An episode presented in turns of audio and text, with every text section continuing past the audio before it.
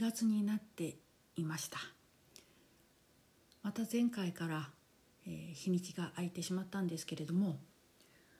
えー、困ったことにあのー、1月ね全く仕事という仕事もせずズボラをかましてあの夜は本当によく眠れて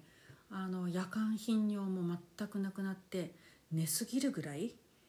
えー、どうかすると8時間9時間そのままぶっ通しで眠れるようになっていたんですよ。そうしたところがとても困った事態になりました。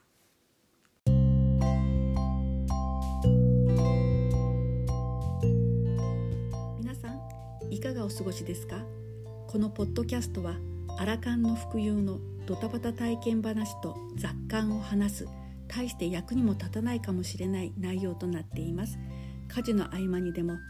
聞き流してくだされば幸いです。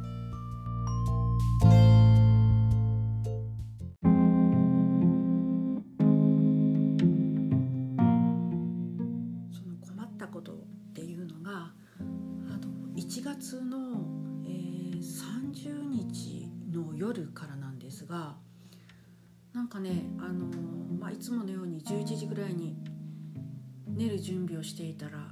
ちょっとこう頭がぼーっとするちょっとふわっとする感じがしたんですよね。でもまああのあまり気にもせずにそのまま布団に寝たんですよ。そうするとこうグワングワンってちょっとこうねこう体が揺れるような感覚に陥ったんですよで。まああまり気にもせずにそのまま寝たところ朝、えー、パッと目を覚ますと、まあ、7時間8時間いつものように長く熟睡してトイレにも行っていなくでそれで、えー、起きようと思ってスッと起きた途端にあの天井がねぐるんぐるん回るんですよ。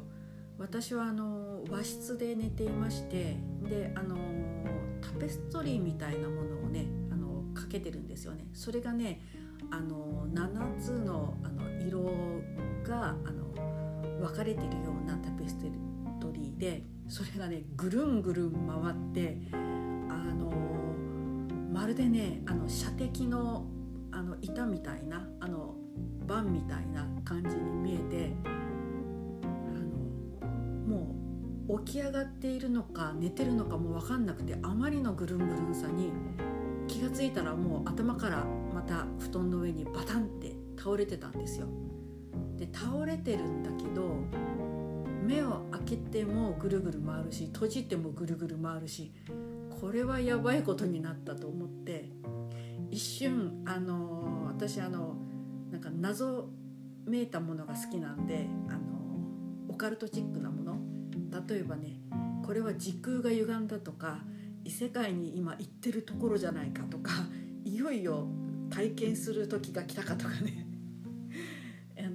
異世界にワープしてるんじゃないだろうかとかねそんなのんきなことを思ってたわけですよ。であんまりにもぐるぐる回るんでしばらくこうずっとじっとそのままにしてると止まったんですよね。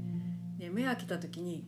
あのどうしようってまた昭和の初めに戻ってたらどうしようとかねそんなのんきなことを考えていたんですがあの明らかになんかちょっとね気持ちが悪い感じがしたんですよね。これはめまいなのかそれとも異世界に行っているのかと思いながら、えー、起きてねあの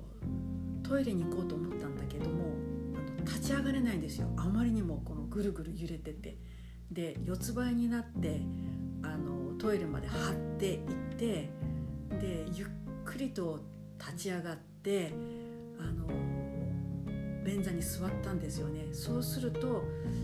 そのうち良くなったんですよね。まあその時間が12分だったのかな。であのまあもしかしたら異世界に行ってるのかもしれないし何か変化があるかもしれないと思ってその日はねそそのまま一日過ごしたんですよ。で31日の夜もっとひどいことになりましてもうあの夜ね横に休んであの寝返りをしただけでももうぐるぐる回り始めて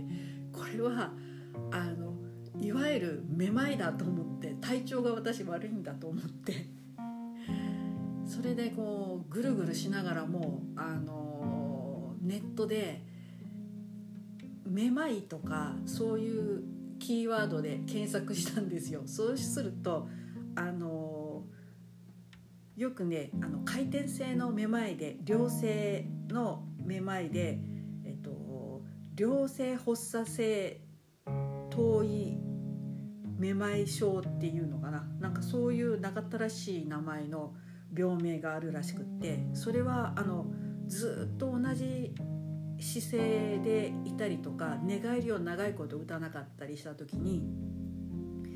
えっと、耳の中にあの三半規管っていう細い3つのあの曲がった管があるんですよね。でその中にあの本来はあの入っちゃいけない小さなあの石その耳の機能の中に耳石っていう石があるんですけどその、まあ、砂利みたいな石がその三半規管の管の中に落ち込んじゃうとこの回転性めまいが出るらしいんですね。であ心当たりが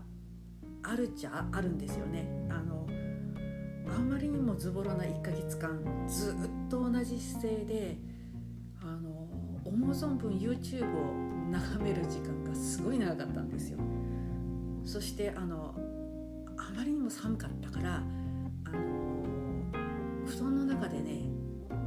寝返りなんか持たなくてじーっとその同じ姿勢で寝るっていうのも数日間続いてたのもあって間違いなくこのあの良性発作性遠いめまい症っていうこの症状だなと思ってその良性だったら解決策があるはずだと思いな思ってあの寝たままねあの検索をかけたんですよ引き続き。そしたらそのめまいが収まった後にあの体操をするとねもうほとんどもうほとんどの人はこの症状がなくなるってあの書いてあったんでそれをねあの YouTube にもいっぱい上がってるんですよね。あのめまい体操っていうのでエプリー法とかプラントダルフ法とかいうなんかちょっと難しい名前なんですが要するにあの右を見たり左を向いたりあとうつ伏せになったりしてねあの体をこう動かすことでその石をね入り込んでしまったあの三半規管から出すっていう体操なんですよ。であのぐるぐる回るめまいもねしばらくしたら収まっちゃうんですよだからあのまるで何もなかったかのような感じだったんであのその体操をねあの YouTube を流しながらあのやってみたんですよそしたらねものすごいめまいが誘発されてそれと同時にねうーって吐き気が来てもうあの大変なことになっちゃったんですよ。これはもうあの素人じゃダメだと思ってあのとっさにねあの病院を調べてもう車の運転はとても無理だと思ったんで家から歩けるところの耳鼻科をあの探してであのなんとかねあのめまい専門外来に急遽あの入れてくださることになって午後からね行けることになったんですよ。であのめまいって今までなかったことはないんですが、えっと、もともとねあの低血圧なんで低血圧症なのでパッと立ち上がった時にクラクラとかねそういうのとかはあったんですよね。なんかあの子供の頃はねわりかしあの乗り物酔いがひどかったんでその時にクラクラふわふわふわってめまいがしたりとかはあったんだけど今回体験したこのぐるぐる天井が回るめまいっていうのはね本当に初めての体験でめちゃくちゃ怖かったですね。で本当はねあのもう1月十分に休んだんで2月からあの仕事をあのスケジュールしててわりかしびっちり仕事入れてたんですよこれはもうあのめまいだと難しいと思ってほとんどキャンセルのお願いを、えっと、しましてですねあの本当にご迷惑をかけた状態になってしまったんですよね。で今ねめまいで苦しんでいる人たちってすごい多いみたいなんですよね。特にアラカンの女性50代60代の女性っていうのはこのちょっと原因不明のめまいっていうのがねすごく多いらしいです。ね、午後から予約取れたその耳鼻科のめまい専門外来っていうのも本来はね、えっと、2月のね20日過ぎじゃないとあの予約がもういっぱいですって言われたんですが多分死にそうな声してたんでしょうね。あのもう吐き吐き気も出てるしあのぐるぐる回ってますっていう話をしていたらあの急遽ねちょっとこう時間を割いてくださったんですよ。でそのぐるぐるした回転もその何十分も続くわけじゃないんですよね。あのしばらくじっとしているとそのうち収まっちゃうんですよ。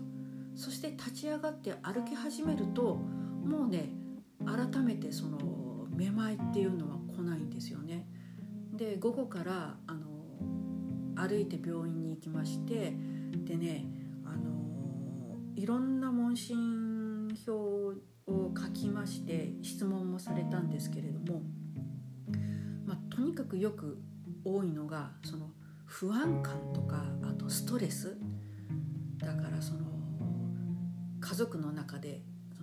介護を担ってませんかとか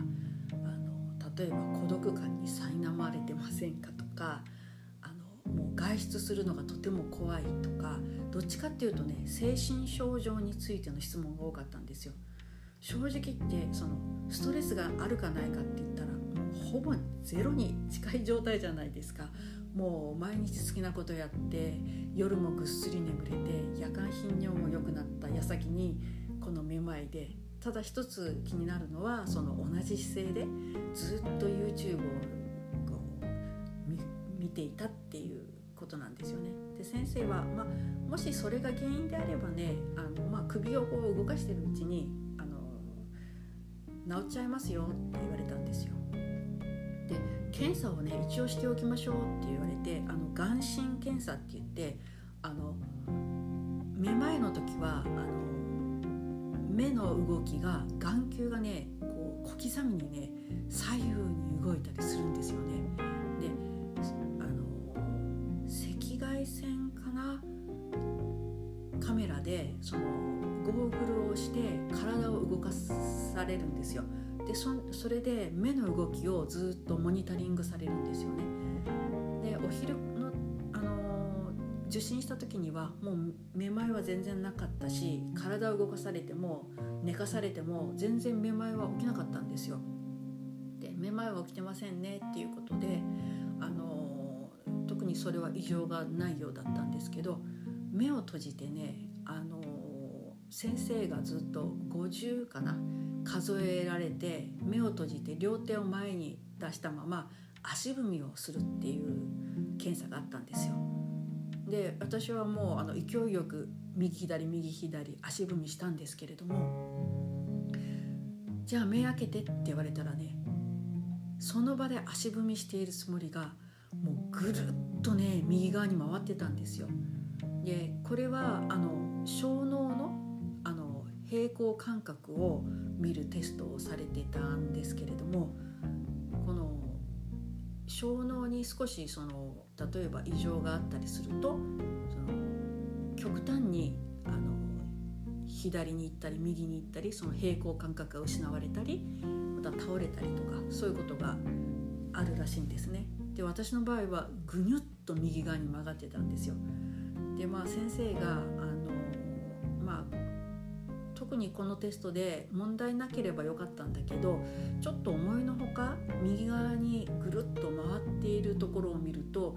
小脳にも何か問題があるやもしれんっていうちょっとドキドキするようなことをおっしゃいましてで次に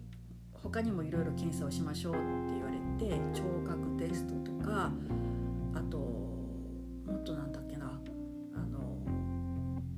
目目にね目を固定してあと画面を見ながら一つの点滅する点をずっと追っていくとか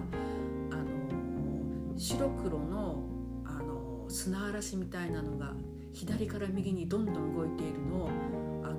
いつまでも追わないで、えっと、前でどのくらい見続けられるかとかっていうような試験とかあと耳の中にね空気圧を入れてあの鼓膜の振動を見るテスト。横になっていて血圧を測った後パッと立ち上がって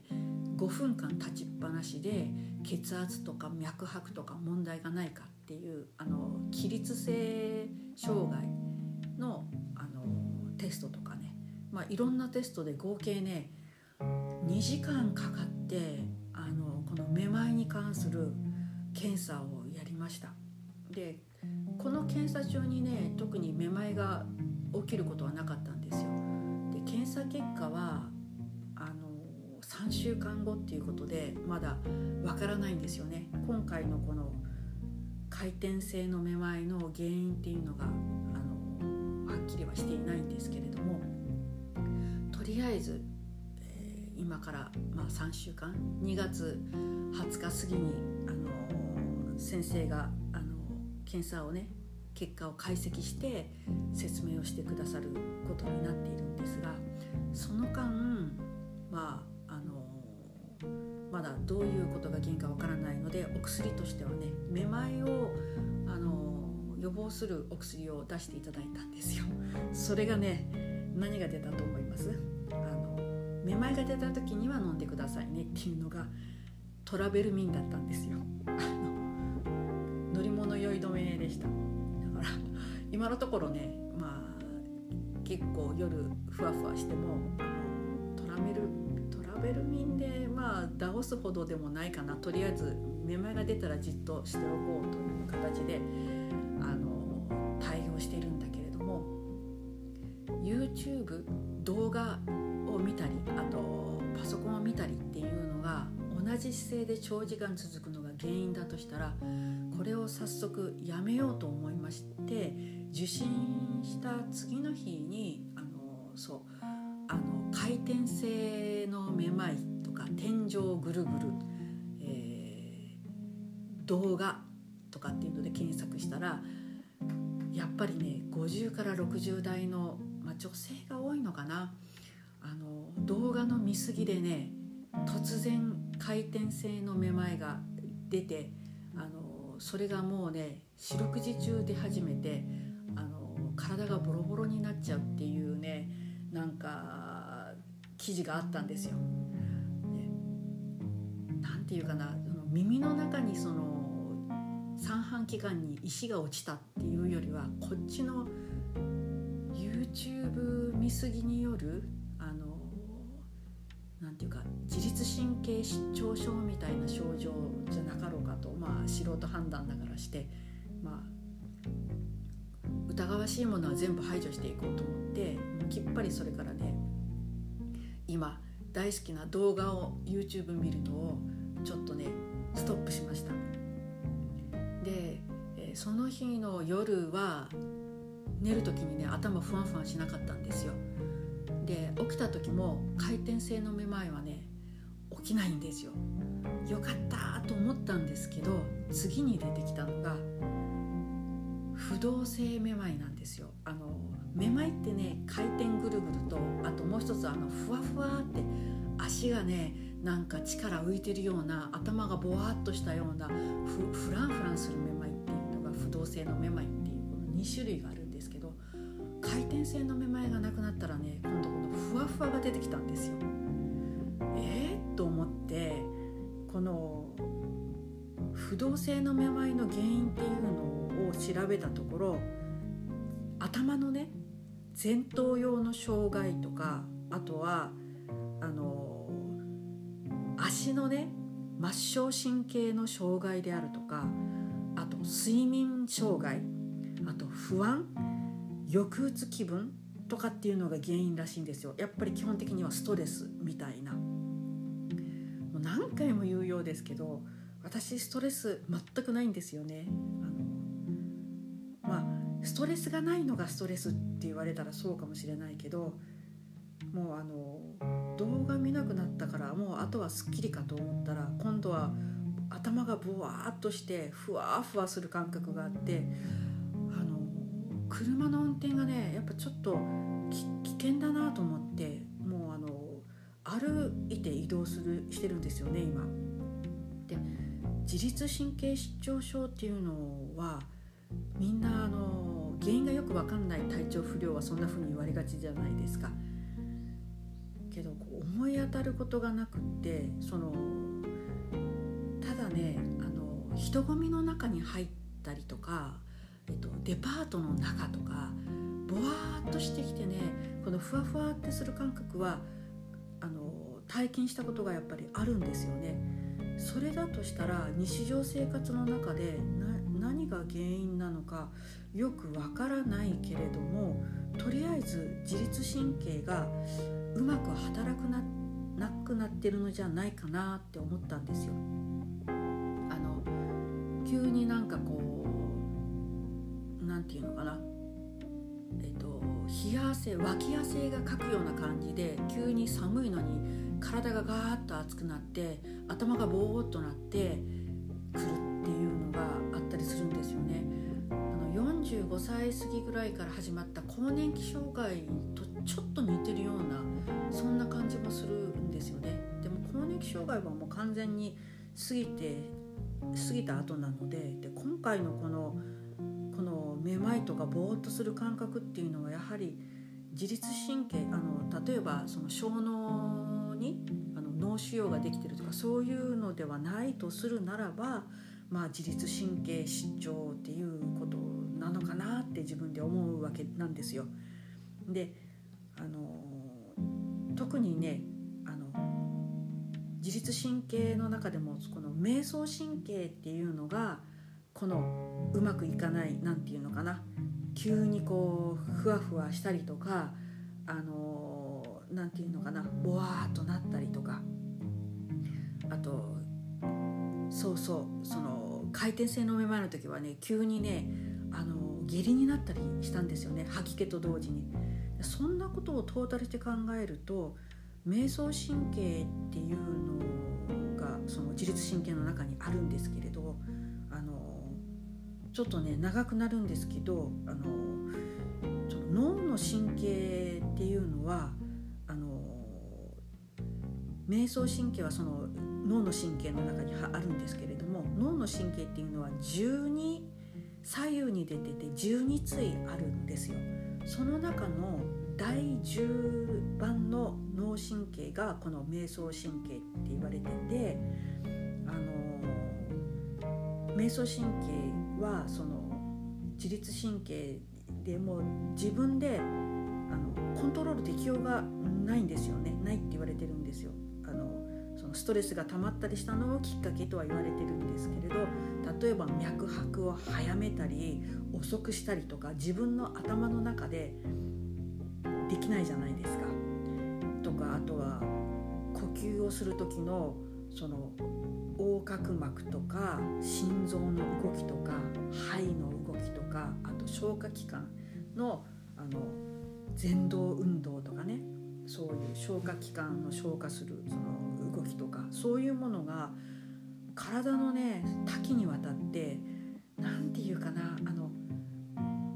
東南アジアの電線ってぐっちゃぐちゃに電柱に電線が絡まってるじゃないですかいきなりな例えなんですけどあんな感じで体中をくねくねくねくねこの瞑想神経っていうのはあのなんていうか張り巡らされてるんですよ。それであのていうかな。自分の意思でねスカッと調整とかができないんですよ。ただあの一つだけその瞑想神経を、まあ、自律神経をねあのある意味あのコントロールできるとしたら一つだけって言われてるんですよ。それが呼吸法なんですよ。自分で息を吸うとか止めるとか吐くとかっていうのは自分の意識でできますよね。この呼吸法で自律神経をある程度コントロールできるっていうふうに言われてるんですよ。であのこのコントロールできたらですねあの急激な頭がぼーっとした感じきっと瞑想神経が刺激されるとあの何て言うかな必要ないのにいきなりリラックスいきなりリラックスモードにさせてあげようってするんですよね。こちらは全然そんな必要はないのにそういう現実があるのにこの瞑想神経がこう何らかのことで刺激されると血圧を下げたり心臓の動きをゆっくりさせたり。でそれが結果的にめまいにつながったり。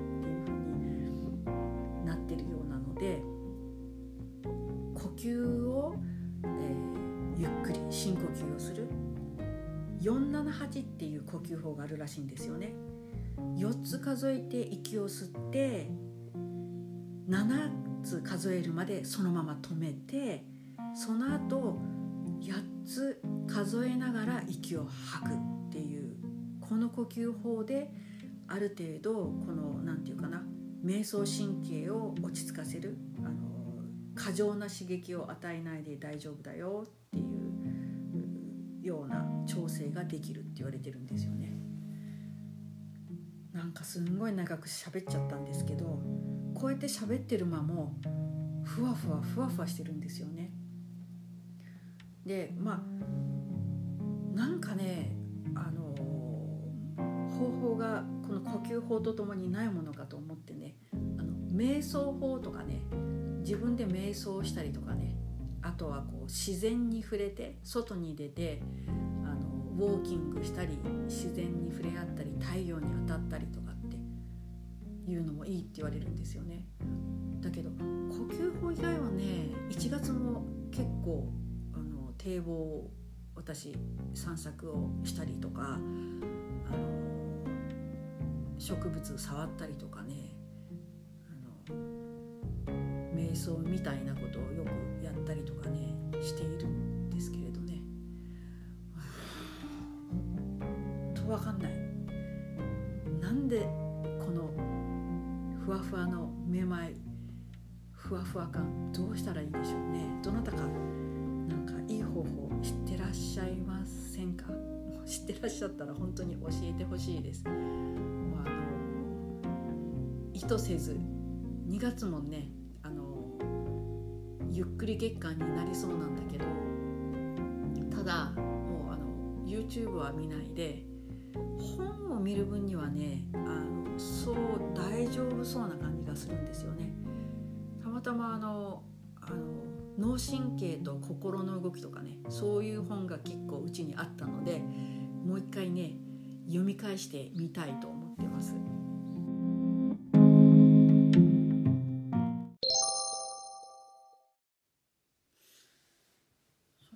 頭がぼわっとしてるからって言って車の運転以外に特に何も支障はないじゃないんですよね。普通にあの家事もしてますし買い物も、まあ、車で行けないだけで歩いて行ってますしあのそうね。何か困ったことがあるかな。まあこの感じに慣れちゃえばいいのかある意味ね、うんまあ、異世界に行った感じでもないですしね。特にあの自分がふわふわしている以外は何も変わったことはないみたいです残念ながら。ただあのメニエール病っていうのもねあのめまいの代表的な病気って言われるじゃないですか。あれはやっぱりあの耳鳴りを伴うっていうのが大きいみたいですね。私の場合頭痛もなければ耳鳴りもなければその特に何にもないんですよねただ明らかに1月までの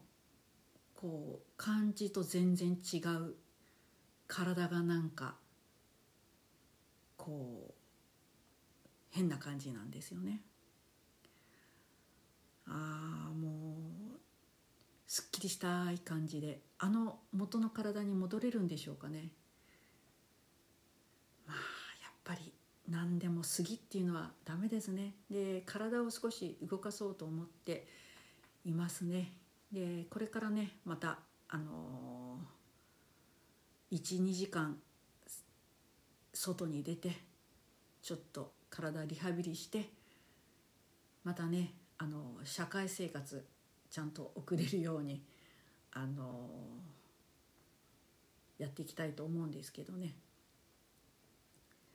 今日はあの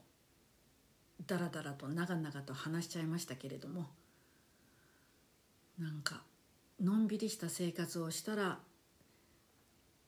天井ぐるぐるのめまいに襲われたっていう話でございました。ではでは皆様お風邪などを召さないように。お過ごしくださいませ。はい。今日の話はいかがでしたか？人生いろいろあるけれど困難にぶつかってもそれをひっくるめて楽しんで幸せになっていきましょう。それでは飛んだお耳汚し失礼いたしました。次回またお会いしましょう。さよなら。